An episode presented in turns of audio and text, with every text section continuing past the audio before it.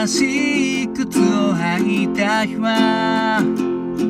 それだけで世界が違って見えた。昨日までと違った自分の足音がどこか嬉しくて、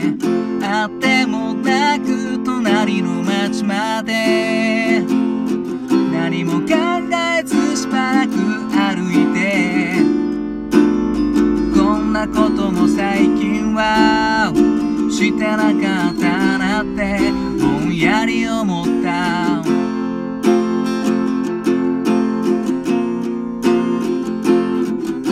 舗装された道を選んで歩いていくだけ、そんな日々だけどもうやめたいんだ。今日はそんな気がしてる。見てた未来はそれほど離れちゃいない。また一歩次の一歩足音を踏み鳴らせ、時には明かりのない寂しい夜が来たって、この足音を聞いてる誰かがきっといる。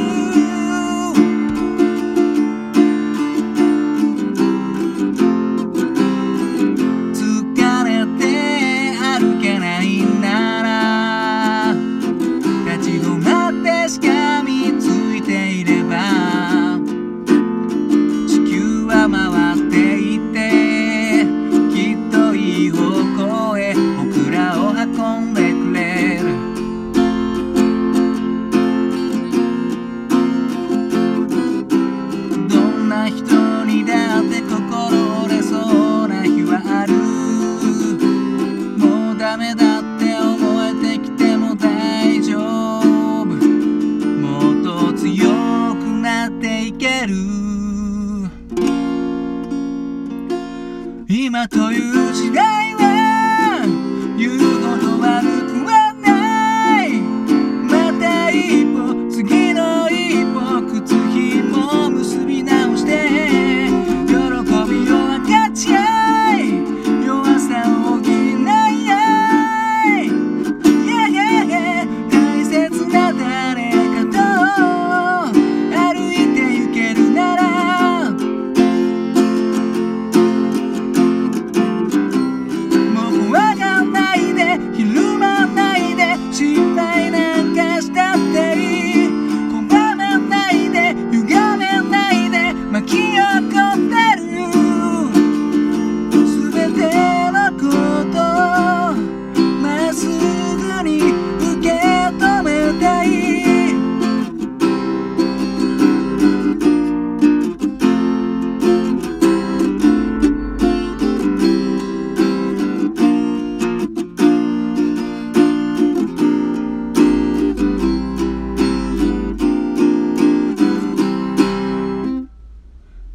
見てた未来は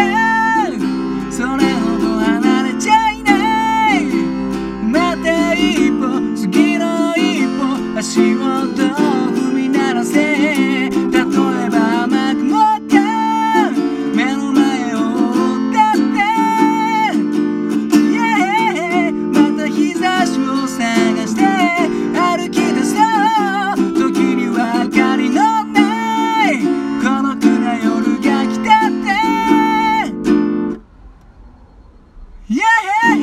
この足音を聞いてる誰かがきっといる。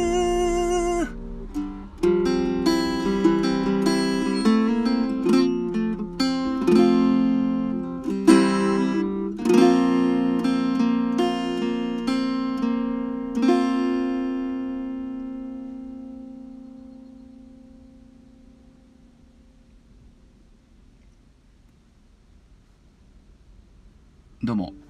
新潟県でシンガーソングライターやったり役者やったりハミングというギター教室をやっております斉藤直也と申します。いつも聴いていただきどうもありがとうございます。今ほど歌いましたのは Mr.Children で足音 Be strong という曲でした。この曲結構前に撮ろうとしてなんか寝落ちして消えたっきりだと思ってます。はい、多分上げてないかなと思うんですけど、この曲は月9の主題歌だったやつですね。信長コンチェルトっていうのをね、僕もちらっと見たことあるんですけど、現代の人が織田信長そっくりで影武者になるみたいなね、タイムスリップしてみたいな、そんなお話だったと思います。よくできた話だなと思いましたけどね。漫画が原作なのかな。結構ね終わり頃まで見て、なんか最終回で、はい、またねアプリ止まってましたけど、最終回だけ確かね僕見てないと思うんですけど、まあ織田信長の最後と言ったらね、あれですよ、本能寺の変ですからね。部下の足立光秀、足立じゃねえや、なんだっけ部下に殺されるっていうね話ですよね。まあ自ら、最終的には自ら命を絶ったのかな、っていうような話で、他にもね信長さんはかなりいろんな逸話が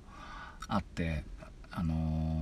昔のね時代小説とかにもかなりいろいろあって、やっぱかなりね頭のいい方だったというね話ですけどもね。だからまあそれプラスその現代の要素が加わってっていうのは本当によくできてるなとね、あれは人気も出るわなっていう話なんですけども、その主題歌のこの曲ですね。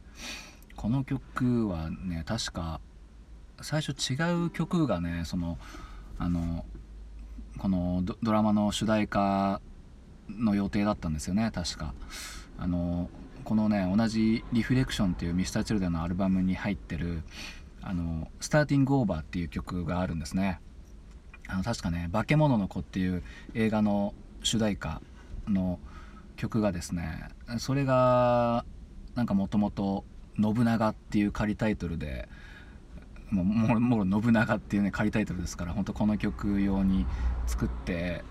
でなんかいろいろ試行錯誤したけどなかなかアレンジがうまくいかないみたいなね、結構やっぱレコーディングの逸話聞くとねそういうのもいろいろあって、完全にもうアレンジしまくったけどなんか世の中から消えてしまったっていうような曲もねやっぱいっぱいあるみたいで、そう考えるとこれ世に出てる曲数だけでもすげえ多いけど、めちゃくちゃ作ってるってことですよね。でいろいろ試行錯誤したけどなんかうまくいかずに、なんとなくポロンとこう歌った曲があれこれいいんじゃねみたいな、これいいねみたいな、なんかねYouTube になんか動画あったのかな、これできた時のやつが、これどうみたいな、それいいねみたいなね、まあでも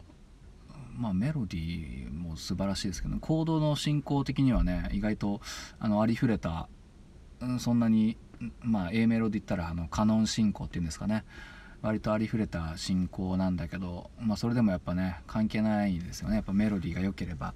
いいっていうところで、でところどころにちょっと癖のあるメロディーがねなんか息切らないみたいな、サビの前の「てる」とかね、なんかあれ本当は